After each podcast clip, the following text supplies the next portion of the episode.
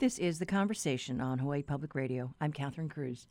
Hospitality workers are finally getting priority for the vaccine as more visitors are arriving across the state. This Saturday, more than 20,000 visitors touched down to enjoy spring break in the islands. We talked to Mufi Hannemann, former Honolulu mayor and head of the Hawaii Lodging and Tourism Association, this morning about how things are going with the vaccine rollout at this point in time. We've tried to make the case to the state that hospitality workers ought to be prioritized. We're essential, we're critical especially if you talk about opening up the economy. Um, you know, that's where they're going to stay. Uh, the majority of them are going to stay at, at hotels, and we wanted to make sure uh, that after the airlines, because the airlines have been able, and folks that work at the airport have been prioritized early on, we wanted to follow. So we're very pleased uh, that we got word that this past Monday uh, we were going to start rolling out the process where in tier uh, 1C, uh, we would be uh, prioritized. Now, of course, it's 65 to 69 years old. I want to make that clear because I don't want any component to feel that we're cutting in front of them, but that would always be the priority. But when it comes to the workforce, uh, the health department, Department of Health, Dr. Libby Char, her deputy, uh, Kathy Ross, it indicated uh, to myself at uh, HLTA and John DeFries of HTA, and series of ongoing meetings and discussions uh, that the hospitality workers would be prioritized. And first and foremost, they wanted those that work at hotels, restaurants, and bars. Uh, with the um, increase now in travel that uh, we were seeing uh, or anticipating, and now we're seeing during the spring travel, uh, as well as the fact that you know great concern about um, community spread occurring perhaps at restaurants and bars and the like, whether they're part of a hotel or not. Uh, we wanted to take a proactive step uh, to try to get in front of this issue here. So this Monday, past Monday, uh, the 15th, uh, is when um, all systems will go. Uh, we've made it real clear through communications to all the hospitality workers, and in fact, prior to that, we we're already telling our hotels, get your lists ready, get your lists ready, because as soon as the Department of Health tells us uh, it's time to go, uh, we're ready. And that's exactly what's happened. Um, very pleased that many of our workers have been able to get uh, their shots uh, on the day that they made their appointment. Several called me and said, "My goodness, it's working." And I called. This is Monday. Uh, I checked uh, and uh, went online, and they said, "Come in this afternoon. We can take you." And the four healthcare uh, operators that uh, are everyone could register with is uh, Adventist Health Castle, uh, HPH, Hawaii Pacific Health, Queens, or Kaiser. And there's two ways of registering. Either you can do it individually uh, and um, go online to do that, or uh, you, uh, if you're part of a company and there's a human resource manager, they could compile all the names and do that for all the employees. And then the other one is that you could send us your list of employees, uh, and that we in turn would transmit it to uh, the Department of Health, and then they would work with uh, one of the healthcare uh, uh, providers uh, to uh, healthcare operators to get you uh, a place for you to, to get your shot. And uh, the only disadvantage of doing that is if you do it individually, uh, you have a choice of who you'd want to go and make your appointment with. One of the four that I mentioned. If we give it to the health department, they're going to designate uh, that place for you, and then all the employees that the list that are on the list will have to go to that one site. Well, they are opening up more mass uh, vaccination clinics. Uh, yes. Queens West just announced Kaiser uh, says they're doing yep. one on Maui next week, and that they've got other ones already. You know, they're finalizing. So, you know, we know that the the guard has said that they're ready to step up if asked by the counties to help out at any mass sites. And it all depends on the supply. Yes, how much we it get. It all depends on supply. And you know, uh, let's be clear. In the case of the counties, they actually had a head start before uh, March 15th, uh, and we know that's happening. But we didn't want to uh, say to our hospitality workers on Kauai, Maui, or Hawaii Island, where they were moving much more rapidly. Obviously, they don't have as many people as Oahu. That uh, if the mayor and the Department of Health there were ready uh, to accommodate you, uh, to schedule um, your uh, vaccination, then go ahead. So there, we, we've had a running head start, if you will, uh, on the neighbor island. But for Oahu, definitely everything started uh, this past Monday. every every program when you roll it out that's, that's new or mm-hmm. or for for the user, you know, there's always going to be some glitches and hiccups, what have you. But you know, I found the Department of Health, especially Kathy Ross, the deputy director, who's been heading up efforts in interfacing with myself and uh, HLTA. You know, they they've gotten to it right away. They've they've tried to um, assuage our concerns and the like. And in fact, this afternoon, uh, from two to three, we have a webinar uh, that's going to take place with Kathy Ross, uh, and it's open to our general managers of the hotels, the human resources people, uh, also um, both Local 5 and ILWU have been invited uh, to attend and participate. Well, basically now would be just kind of asking, uh, uh, answering questions, if you will. Uh, when we had scheduled those webinars, we didn't have a date when we open up, so it was going to be basically, you know, walking us from A to Z. But this one is going to be a fairly uh, direct uh, type of uh, and much more, much more focused type of discussion because people now can start registering, and so we can we can basically get to questions that people say, well, I'm still having a problem. I really like to go to Kaiser, I can't get through, or or Queens or what have you, and um, Kathy Ross would navigate us through that. Now, from four to five, uh, we're ex- to have another webinar, and that's for uh, those members of the hospitality industry um, that are not being covered in the initial phase as a priority. So those are those who work at attractions, uh, ground transportation, um, you know those those types of uh, uh, tourism-related businesses uh, will then be uh, part of, of, that discussion. Many retail uh, places um, that have a, a, lot of tourists as part of their clientele. Um, those are the, that's the next phase of priority once we move past hotels, restaurants, and bars, uh, as uh, I uh, instructed by the Department of Health, which is what their focus is. Okay, initially. so so uh, those folks that are interested in, in finding out more can uh, jump in on those webinars today. Yes, and then yeah, here's the other thing too: if you're not working uh, and, and you're still being furloughed, as you know, whatever your business establishes bringing you bringing you back as as demand warrants, go ahead and register. Don't wait. Um, there, there's nothing to prevent it. You know, as all you you, you say that um, you can identify yourself as a employee at a hotel, you know, a particular restaurant, you know, what have you. Uh, go ahead. I would say go start registering yourself now, uh, because um, you know the idea is to, to have as many of our hospitality employees all vaccinated, and we're hoping the supply continues the way that it's been coming in. We now know that the Johnson uh, vaccine is available. That's the one shot, as opposed to Pfizer and Moderna that requires two shots. Uh, chances are uh, you'll also be able to, to get your shot uh, fairly soon.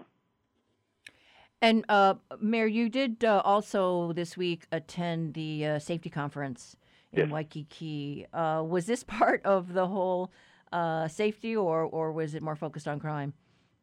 Oh no, we we had a major significant portion of it that dealt with COVID uh, nineteen and everything that we're uh, we've been talking about uh, with respect to how the steps we have taken uh, to ensure that workers in the workplace were being protected, as well as the community itself, and then of course uh, measures um, to ensure that whoever is traveling uh, to Hawaii would have to go through several steps and the like. And um, so we had um, Lieutenant Governor Josh Green that led a very uh, stimulating panel discussion along with General Hara, who heads up HIEMA, and uh, Dr. Philip Hankins, uh, that um, uh, was an interesting exchange because we talked about now that uh, visitors are coming in, uh, perhaps, and I think this is more than wishful thinking at this point. There's a lot of support now to have the vaccination be the key for you to not have to quarantine uh, once uh, you get a vaccination card. We'd like to see that happen first with inter-island travel, eventually with transpac travel, and then later with international travel. So there's a lot of momentum building towards that goal, and there's some prime proponents uh, like Lieutenant Governor Green uh, that um, we've been working with, and obviously in the industry makes a lot of sense to us because it'll reduce the confusion of, you know, the tests that you have to do to come here and so forth. So, having said that, I also want to be clear. There are people that, because you can't force everyone to take a vaccination, Uh, so therefore, uh, there will always be a pre-testing requirement, I believe, in place because we don't want uh, anyone uh, having to come here where we cannot be assured to some degree that they're a healthy traveler reduce uh, all the, the risk that we would take of someone coming in with the virus. Now, what we do know is this: um, as much as we would like sometimes in our community to point fingers at visitors are bringing it here, we still know there's a significant amount of local residents uh, that we have to be concerned about who will go to the mainland uh, and then they will not uh, have to take a test, as we all know, to come back to Hawaii. And so they'll just, uh, you know, automatically say in their minds, perhaps sometimes, I'm okay, I don't feel any symptoms, I'll just go home and I'll, and I'll quarantine uh, and so forth. So we know uh, in conversations with our health experts that some of them, uh, unbeknownst, are, are coming back with the virus, and that's causing some of the concern in the community spread. So, this is something that we all have to keep in mind going forward. That we have to do our part. If we are interested in getting this economy going, and if it affects us personally, trying to get back to work, uh, or our family, our loved ones, what have you, uh, we can't let down our guard about masking, social distancing, and also making sure that uh, we we also get tested. And in this particular case, if you can and you're willing, go get vaccinated. That's the best mechanism to guard against variants as well as protecting ourselves and the community at large. It's great that, that the vaccines are being rolled out, uh, but I'm sure this just makes it all the more difficult as far as enforcement when it comes to quarantine or, or you know safe travels, that kind of thing. Well, ho- hopefully, um, you know, because now you get a card that says that you have been vaccinated. So if we are going to go uh, and have vaccinations be the uh, order of the day, if you will, in order to travel uh, inter island uh, and and the like, um, you know, there has to be a a, a better uh, way of uh, identifying people that have truly been vaccinated so that you don't have any fraud taking place there. So that really is a government initiative that uh, we would fully support. Obviously, this is going to be around us for, for quite some time, but we do know now that there's some real hope and optimism around the corner as industry is seeing uh, a lot more people uh, come back now, especially during spring break. And it, spring vacation also, you know, it's not just this week, it's also next week so we'll continue to see this steady flow. So it's important as we're experiencing an uptick in visitors. Now, uh, Saturday, it was a, a record high for over a year of 21,000 that actually came in uh, to to Hawaii, and this week it's like 14, 15,000 a day. Great improvement from what it was before. We want to make sure that nothing happens to the extent where cases come out and everything starts to shoot up again. That you know government will, will pause and, and therefore take us back where we don't want to go again, which is basically to protect the interests of uh, health and safety, that we have to shut down businesses again. That's what we don't want to see. That was Mufi Hannemann talking about the vaccine rollout among our thousands of hospitality workers across the state.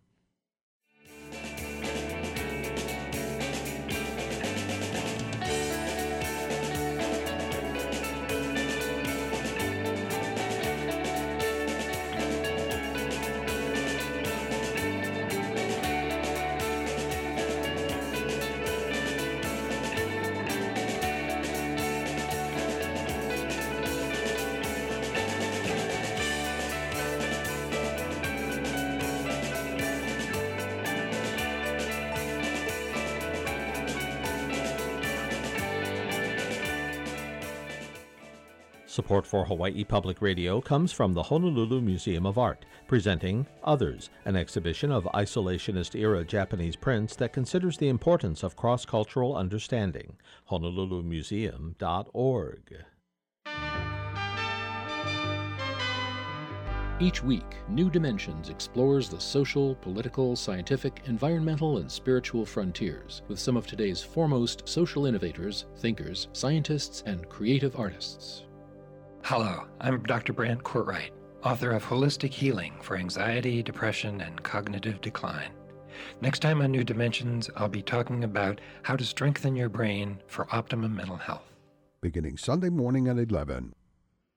The community at Maui Memorial Medical Center gathered on Monday night for a candlelight vigil to acknowledge the anniversary of the pandemic.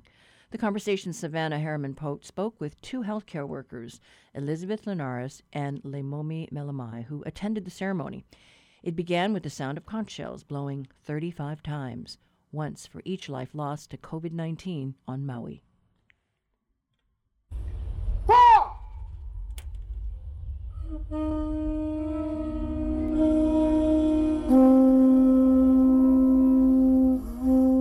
Liz Linares and Leimomi Melamai haven't gotten much rest in the past year. They both work at Maui Memorial Medical Center, and the pandemic turned their lives and the lives of their families upside down. This week's vigil offered them a rare moment to pause and reflect. We start with Liz. I, I did not expect this at all. I remember when I was hearing Dr. Fauci last year about, you know, at our worst, we're going to have 200,000 dead I remember the day that we have a first case here in our hospital, and I remember the panic that went through the entire hospital. But I never in my life would have thought that I was still wearing a mask and that I am now fully vaccinating and still um, ordering people to quarantine a year later. The toll that it has taken on us has been incredibly hard mm. especially for the nurses that are working on the floor. Being a COVID unit, the restriction on your outfit is so big. Your face hurts. You can't talk. You can't talk louder enough because you're already tired from talking when you have the N95s on. I will leave the hospital, wash my hands, get in my car. I will bleach the entire car inside, like the steering wheel, everything. Then I will go home. I will carry bleach wipes with me. I will take my shoes off and I will bleach my shoes. I ensure that I even change my style because I said I have to be able to wear shoes that I can bleach. So I bleach my shoes. Then I will go to the back. I will take all my clothes out over there and then I will jump in the bathroom. I had to go that extra mile. And to know that I have to do it again the next day was exhausting. Leimomi, I'd love to hear you speak to that. Speak to some of what Liz talked about about the the culture that you had to develop and the teamwork, but also I'm sure the physical exhaustion. So on on that note, I I agree with Liz. Uh, I wear a face mask in my own home. My family and I social distance from my relatives and friends.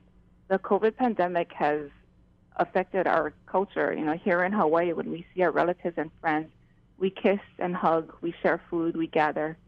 We desire to lovingly embrace one another, but out of respect and knowing the only way to keep our loved ones safe, we restrain ourselves. Does this make me not want to care for COVID patients? No, of course not. You know, it's it's okay to have um, you know these uncertainties in my thoughts, and um, but recognizing the importance in setting these thoughts aside when I'm caring for COVID positive patients and PUIs and treating them as we would have, as I would have done unto my own family member. As a nurse, I I know that I'm replacing that family member for that patient. Prior to this pandemic here on Maui, our patients were allowed to have at least one family member or friend at their bedside. But now, whether you are COVID positive or not, visitors are not allowed. My uncle Kanilo Kamano recently said it perfectly when his brother brother-in-law was hospitalized just last month.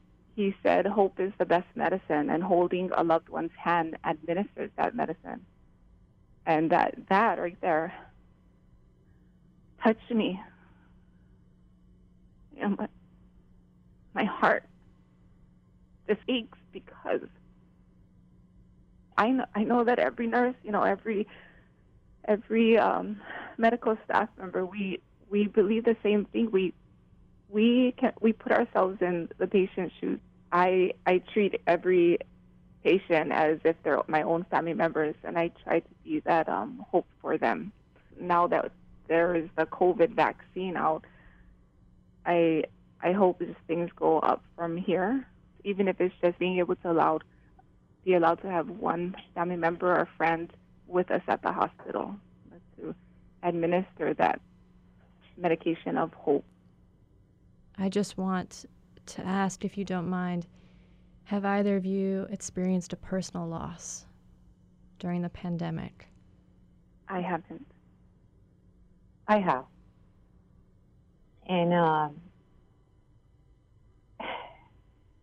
in Puerto Rico, I had what we call here a Hanai mother. She was very important to me. And um, my father was also sick, so I had to go to Puerto Rico, and she passed away due to COVID. And it was really hard because I was dealing with the stress of my dad.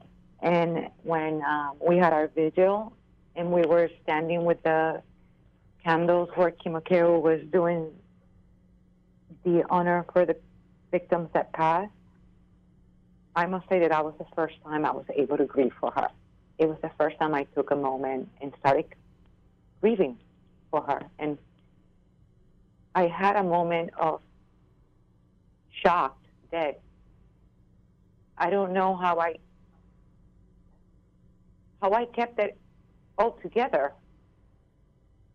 How we as nurses have this ability to care for our life because that's our job while um, keeping our emotions in check.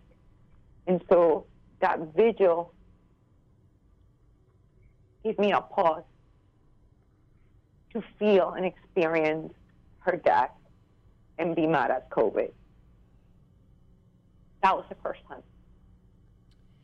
That was Maui Memorial Case Manager Liz Linares and Nurse Leimomi Melamai reflecting on the trials of the past year. They both participated in a candlelight vigil in Maui County this week, and Kahukimo Kapahulehua led the conch ceremony.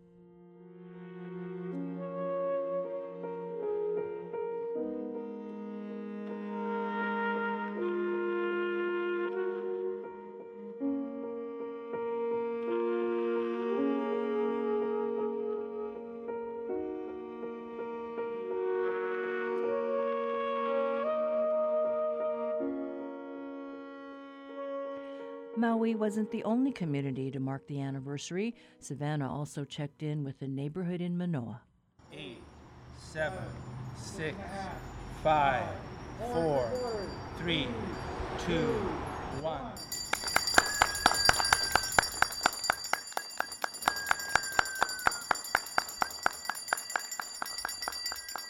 You're listening to a handful of neighbors who meet outside their houses every night at 7 on the dot to cheer on healthcare workers fighting the pandemic. The voice you heard counting down was longtime resident of Manoa and retired nurse Stephen Scott Hosaka. He started this tradition over a year ago. It just seems to help. it's a funny thing. It's a very subtle, um, and it's only two minutes, but we look at each other afterwards and we smile and we're happy to see each other because that means we're we're, we're all good for that day and and uh, then we say aloha, and then we meet up again seven o'clock the next day. Now, Stephen, I understand that you're a retired nurse. How long were you working as a nurse? I was 40 years as a nurse. During my period as a nurse, we had uh, pandemics, but nothing like the COVID 19. So, the age that I am now, I can't imagine being able to cope with that kind of pressure. I, I take my hats off. To all frontline workers, just they're all just so brave to never have given up. You've been at it every night since March 12th. What would a normal day look like for you? What would you need in order to retire this practice? Oh, we're going to get to July 4th. That's what President Biden said. Maybe a day to shoot for to symbolize our independence from virus. And I think that's a good goal. But frankly, we'll probably continue afterwards because I don't want to forget the over half million people that have perished. It's just we can't do that. I can't do that. And it's too easy to forget. Humans are just we have that tendency to forget, and I, I'm refuse. I'm refusing to forget. So I'll, I'll continue to do it. I don't think there's an end point.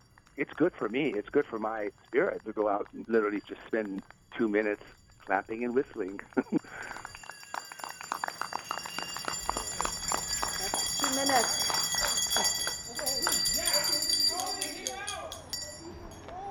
Good to see you guys. Yeah. Thank you. Thank you, everybody. That was Stephen Scott Hosaka of Manoa. He leads a nightly chorus of bells and claps to show support for healthcare workers.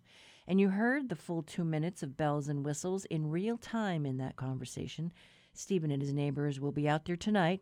Take a drive through Manoa to hear them live, or better yet, start your own chorus with your neighbors.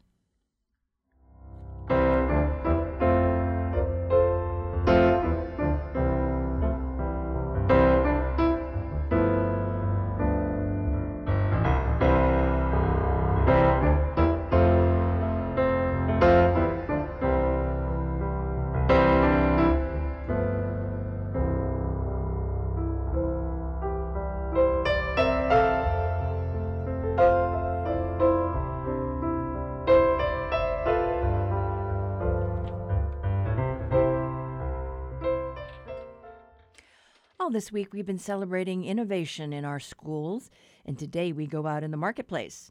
The Natural Energy uh, and Tech Park on the Big Island is one of only two places in the world that is using new solar technology to manufacture reusable plastic products that normally would be imported into our state. Think water tanks or septic tanks. We talked to Laurence Sombardier, Deputy Director of the Natural Energy Laboratory of Hawaii, and Carl von Kreis of Light Manufacturing about a green innovation project on the Kona side of the Big Island. So, the Natural Energy Laboratory of Hawaii, uh, we administer the Hawaii Ocean Sciences and Technology Park, and we are ideally situated for solar projects. And we have a variety of uh, natural assets, um, including the deep sea water. Um, but the solar resources here are really abundant. Um, they're one of the highest in the U.S.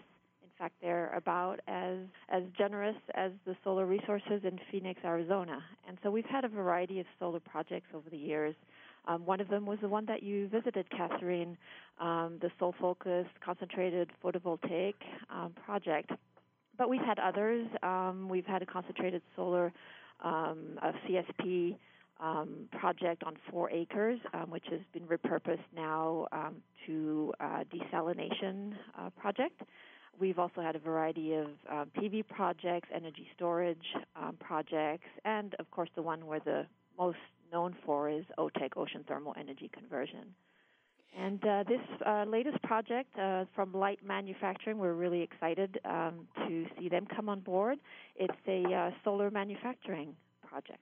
And Carl, jump in here because sure. I understand that original project that I visited, you know, many moons ago was taken down to make way for your factory. Yeah. So light manufacturing is a bit of a twist on the traditional what what people think of as the most common application of solar. You hear solar and your mind almost automatically fills in electric, right? Solar panels, PV, photovoltaics, which is all great. Um, but what we do is different. We're using concentrated solar thermal energy, heat, to uh, replace the use of natural gas or fossil fuels in industrial processes. Specifically, our first uh, application is for the molding of large, durable plastic objects, specifically things like water tanks. Um, so we have a, a 50 heliostat system that concentrates up to 100,000 watts in real time of solar heat on a mold that rotates uh, with um, food grade plastic inside of it, and that's melted. 100% of the plastic is melted into a large water tank. So we can do this without the use of fossil fuels, and we can do it um, with factory units that are small and deployable to great places like our new location at Nelha, which is in fact the, the second place in the world that this technology has been deployed. And so we're really grateful to be there, and it's been, uh, you know, the staff and the team have been super helpful. And uh, as Laurent says, the uh, solar availability is just fantastic. So we're on the Big Island, and we're happy to be here. And so you just launched recently. How's it been going? Uh, it's been going great. Um, again, because under the you know, NELHA umbrella, you know, they, that organization can handle a lot of the permitting issues and sort of the, the complexities of that interfacing with government, with the state. Um, that's been fantastic. The staff has been super supportive, and the site itself is just fantastic as well because it's it's um, has really good solar uh, availability, and we've been able to set up in you know the new factory in a matter of a few weeks, and we've been making 290 and 500 gallon water tanks uh, already in quantity. With uh, larger products coming online soon. So these water tanks are these for use in residential homes, or are they more for uh, commercial applications? All the above. These are great for catchment, you know, water storage, classic applications. And you know, one of the reasons we're on the Big Island is because there's a lot of water catchment needed there, and there's a lot of other applications that we're looking forward to, like septic uh, tank use or replacing of cesspits uh, with with septic with these molded products. So it's it's a good environment. There's a lot of demand for what we can make, uh, and again, the solar availability is super high. So we we looked at it as a perfect second location to deploy to, and it's gone really well. So, so we're we're uh, happy to be there, right by the Gateway Center, uh, which is also a fantastic facility. So it's really cutting edge technology. And Laurence, maybe you can talk about that. I mean, because when so- there's something new, a lot of times there aren't the regulatory steps, you know, because it is a new animal and maybe they aren't sure about emissions or or whatever. You know, was that difficult? Well, what is great about light manufacturing's technology is that it is has an aim to be very sustainable, and it uses just solar. So, it, you know, even though it does use plastic, which is you know something that people look at and sometimes frown upon, but there is no doubt that uh, plastic tanks are extremely valuable for septic systems as well as for water catchment, all of which are important on the island here. So, you know, it does allow a more sustainable version of these products. It addresses the high cost of shipping, which is now, you know, carbon footprints decrease drastically because we're not shipping from the mainland at this point. And we hope that at some point um, we'll be able to address, in some sense, the waste challenges on the Big Island in the sense that these tanks could be using or reusing plastics, which would otherwise go to our landfill. So there's a little bit of R&D that would need to happen with respect to that, but we do hope that we would be able to use and reuse plastic. Right. You know, the emissions, you know, when you when you rotationally mold plastics, you're just warming them to the point where they can fuse together. So we're not burning plastic or or creating emissions from the from that process itself. It's very uh, sustainable and benign. And then, of course, replacing the use of fossil fuels entirely. Right? We're not burning uh, natural gas or kerosene or anything. Um, and so you have a huge cost savings because those things don't have to be imported into the island economy. And you also get rid of all the pollution associated with that. You know, no matter how cleanly burning fossil fuels are, you're still contributing to greenhouse gas warming and you're in some cases creating particulate emissions, carbon monoxide, all kinds of things. All of that goes 100% to zero with our process. So that's great on its face. And again, these are durable, long-lasting products, not things like ephemeral plastics, you know, that are used once and, and disposed of. And as Laurence alluded to, we are doing, working hard to look at ways to ingest some post-consumer waste into our molding process. Now we're not there yet, but we're working really hard and hope to have stuff this year that we can bring to the island as well. So with that, you have the possibility of uh, sustainable factories, extremely deployable at small and medium scale. That can go out throughout the Pacific Island chain and provide access to these really important health improving products like water tanks, potentially septic, and potentially, this isn't there yet, ingesting post consumer waste into some of these useful, reusable products. That's the goal and that's the dream. And we're doing some of that already right here on the Big Island, which has been which has been very exciting for the whole team. Well, I know that the Big Island has a uh, issue with the cesspools. So yeah, if, if you can provide another alternative for that, you know, with that yeah, uh, there's, 2050 there's 50, deadline on the on the Big Island alone of I think about 100,000 throughout the Hawaiian island chain. So 50,000 are just on the Big Island, and that's that's a real problem if you have to be bringing all those in from the mainland or molding them with fossil fuels locally. But you know, we're we're here to learn also, you know, Catherine. And so one thing is we're hoping to hear from the public and saying, look, if you know about products that are relatively large plastic durable objects that you know 200 to 500 of these are used needed a year we want people to reach out to us at the bigisland.lm.solar website and tell us about that because you know we're here to try to serve local needs and we're you know wanting to discover what applications there are for our technology we know about water tanks we want to hear what else perhaps in agriculture or fisheries or other areas so it's uh, it's going to be an exciting year of, of us learning and then working to supply what the community needs. I recall, you know, there was a time when the VOG was particularly bad, and the acid rain, I think, was causing a problem with the water catchment systems, you know, that had nails. And, you know, the, mm-hmm. the, the rust was creating a, an issue for the water. But I imagine that if, it, if you've got a plastic container, that that would uh, that wouldn't be a problem. Yeah, it's it's true. Uh, polyethylene that we use is FDA's compliant food grade material. So we're bringing on just really high quality stuff that could be used for toys or for, you know, for foodware, that kind of thing. And so you have a really high quality, very chemically inert material that doesn't corrode or rust or have those issues. And again, you know, anything has uh, costs, right? You know, aluminum has costs, metals, wood. No matter what you're making things of, you have to look at the whole life cycle cost of, of using that material.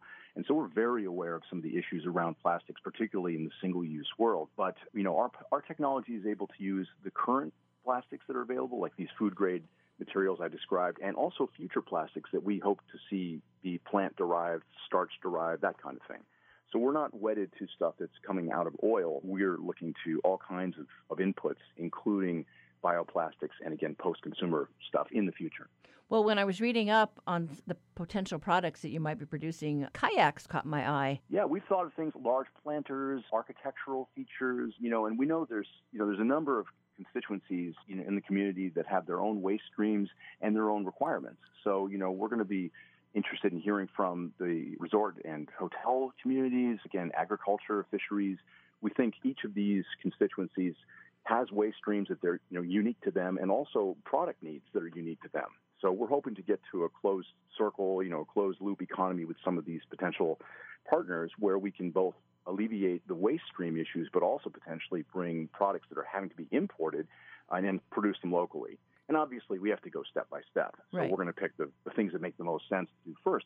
But uh, we think there's a lot of potential there. So we're, we're just excited to, to hear from folks and, and learn what there is that we can contribute to. Yeah, I can imagine, you know, if uh, folks are getting into aquaponics, those tubs, you know, whether they be large or small, that uh, maybe that's something uh, that's in your future. Yeah, exactly. We've heard that. Yeah. And, and again, this is, you know, Hawaii is really the first, and particularly the Big Island, is the first step that we anticipate to be many locations. And that includes, you know, through the rest of the Hawaiian chain out to Tahiti, possibly Guam, other places that have similar logistics uh, challenges and local waste streams, local, local demand for useful, durable products that we may be able to meet. So it's, uh, it's just the beginning of what we think is going to be an expansive rollout. We're excited to, to start.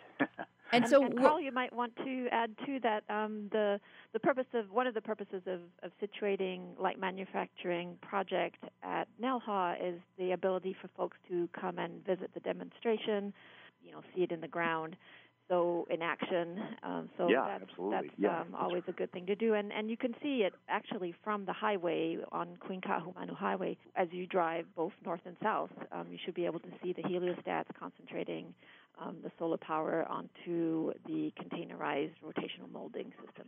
That's that's right, and we're we're organizing tours with uh, coordination with the Gateway Center so that our, our team can uh, have some idea of uh, you know when folks are coming by. So there's going to be a, a sign up process where we can group people together and get it kind of in an organized way. But yeah, we're definitely going to be encouraging folks to come by and learn about the process. And so there'll be a sign up link for tours through us to the Gateway Center uh, on our website. We have a specific to Hawaii uh, website, which is bigisland.lm.solar, not .com, by the way. uh, so we're looking forward to meeting people in person. That was Carl Von Creese of Light Manufacturing and Laurent Sombardier of the Natural Energy Lab of Hawaii. They were talking about a new green venture underway now on the Big Island.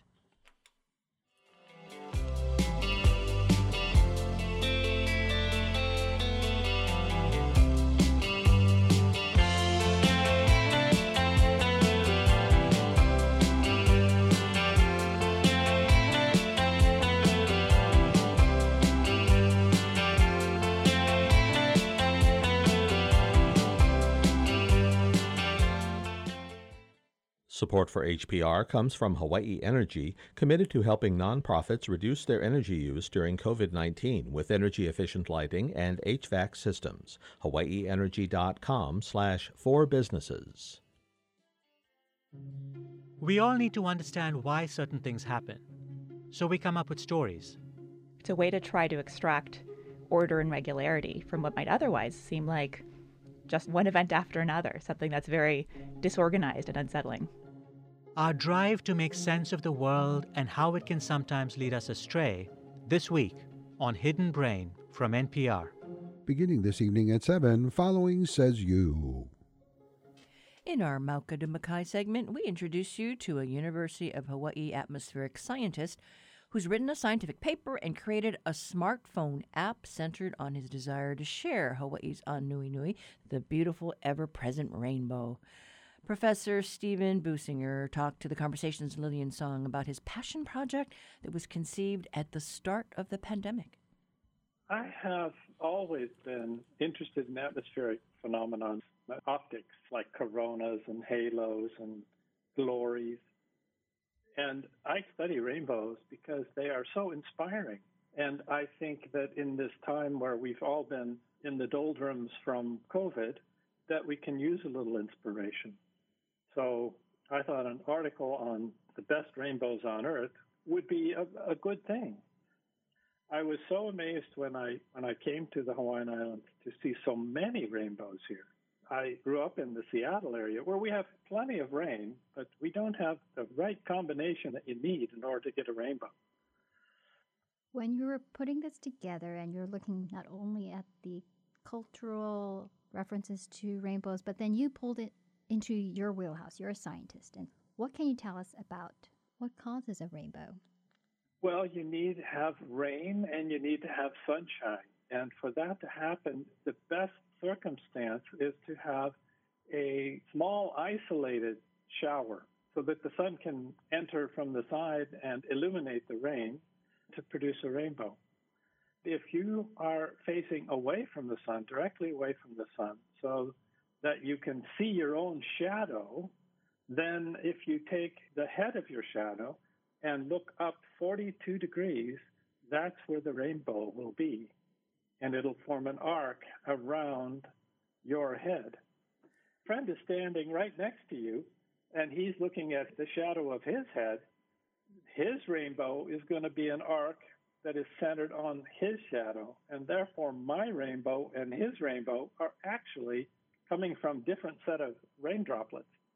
So for the light of the rainbow to enter your eye, it has to be 42 degrees away from the head of your shadow.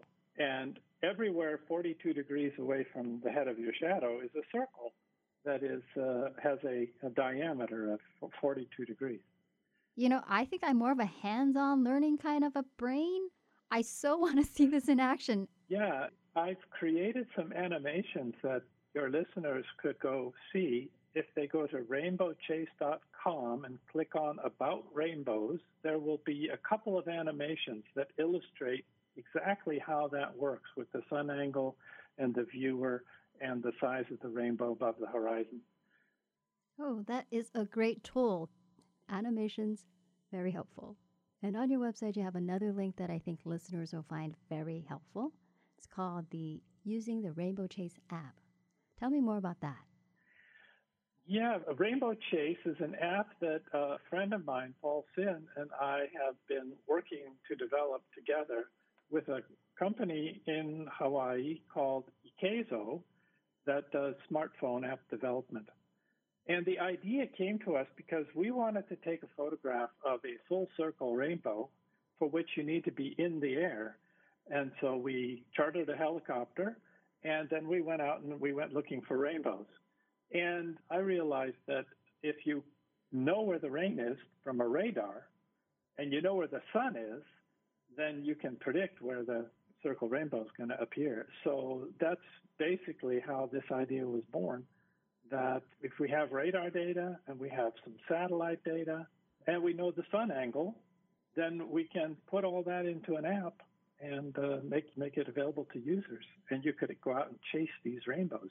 How much memory does my phone need to to run this app?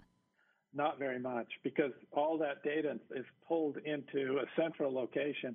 So it's not a huge app, and it also provides um, beautiful satellite photographs and radar data, images, and uh, it's kind of a weather app as well. But the main function is to bring more rainbows into your life. So you were the intellectual driver. You came up with the conceptual development of the app, and then Ikayzo is the app developer here locally. You will be bringing the Rainbow Chase app to a bigger market. How far down the road would that be? That's a good question, and and I'm not sure exactly what the answer is. We're we're first going to expand to the other islands uh, in Hawaii, um, and then we're going to uh, see how much compute power that requires, how big the server needs to be. Most of it's done in the cloud on Google servers. Isn't that funny? Rainbow Chase in the cloud. And then we will be expanding to the mainland probably starting from the West Coast and heading over, gradually bringing in more data. And we'll, we'll see how it goes. We don't charge anything for this app. And, you know, if the costs become too high, then we will have to think about how, how we're going to move forward on it. But um, at the moment, we're, we're quite motivated to keep it free because that's the whole point. There are other places that have good rainbows For example, the British Isles in the summertime, and also Iceland in the summer has very beautiful rainbows. So there are other places. It's just that Hawaii has so many things that make it conducive for rainbows. We have mountains which create rain showers. At the same time, the air flowing down on the lee side causes the clouds to evaporate and be clear. That's why Honolulu is so sunny. So when the sun in the late afternoon shines back on the Ko'olaus, you see rainbows across uh, all those showers that are being created by the uplift by the mountains. So mountains are a big factor in having uh, these, uh, you know, the state be, be so full of rainbows. Also, when the wind's not blowing so strongly, we have the islands heat up, and there's a sea breeze that forms, and that also brings uh, air up the mountain ridges and creates rainfall, and that produces beautiful afternoon rainbows. Our air is really clear, and that makes our rainbows more vibrant. And the clear air is because we're so removed from pollution sources. We don't have a big continent that produces dust and pollen and so uh, our clouds have fewer aerosols, fewer particles, if you will, for, for the, the rain droplets to form on. And so the droplets tend to be a little bigger because they're competing for less with other droplets. And those larger droplets have an easier time of growing through collision and coalescence. Mm. And they fall out of very, very shallow, small clouds. So Hawaii is very special with this warm rain process that allows small clouds to produce precipitation and rainbows. So it's a perfect setup to allow for the best rainbows on the planet. What's what's your favorite rainbow? My favorite rainbow. I, I love the circle rainbows. when you can look down and it's just it, the entire hemisphere that you're looking at is just all rainbow. Enormous double rainbow. It's quite phenomenal. Mm. That would be my favorite. Rainbows definitely do uplift the spirits. I shared with you the story of this past weekend. My mom and I were out in the community garden, and a rainbow was hanging out there kind of low. So my mom gets out into the field and she starts dancing, kind of chasing the rainbow. One of those memories that will kind of stay with you because of the rainbow. That's a wonderful story. I love that one. Steven, it's so true what you observe and what you write about. In different societies, rainbows are a good thing, a positive. You mentioned that to see a circular rainbow, you do have to be up in the air in a helicopter and a plane. Yeah. When we're on the ground, though, we do see double rainbows. Now, what is that phenomenon? Well, yeah, you have a primary rainbow, and then the higher rainbow is the secondary rainbow.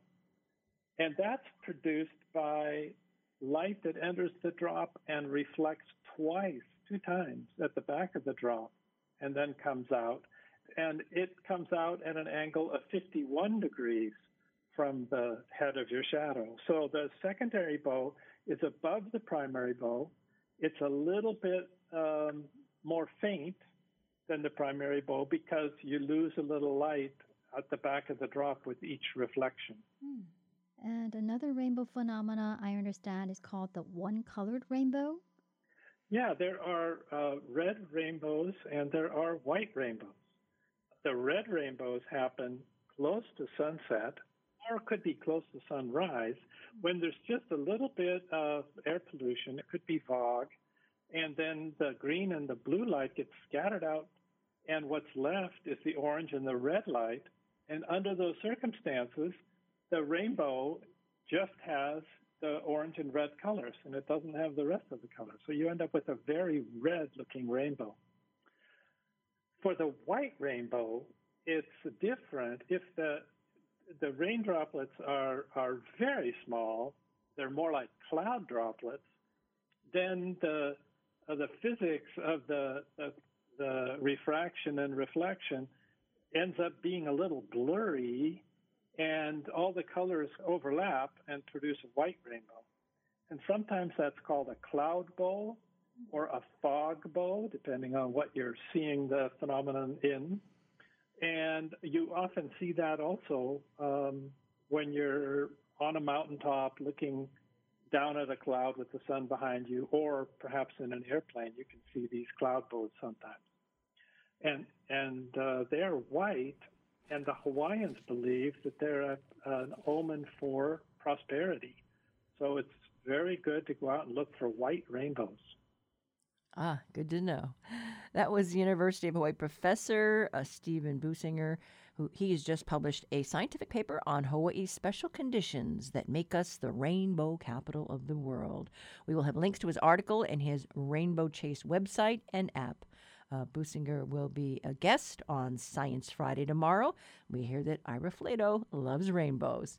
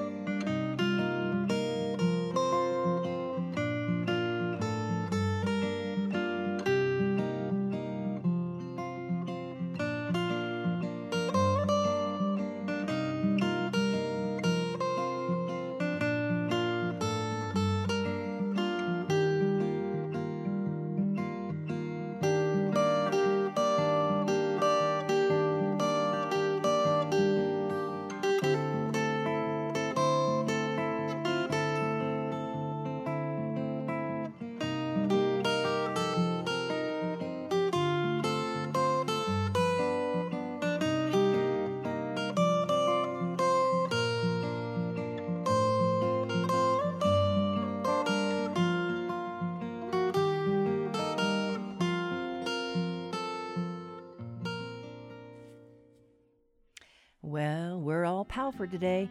Up tomorrow, Noe Tanigawa will be in for Aloha Friday. She'll be looking at how bookstores are faring. Give us some feedback. Got questions about vaccines or anything else you may have heard on our air? Color Talk Back line 808 792 8217. Email us at talkback at hawaiipublicradio.org. Connect with Facebook and Twitter. I'm Catherine Cruz. Join us tomorrow for more of the conversation.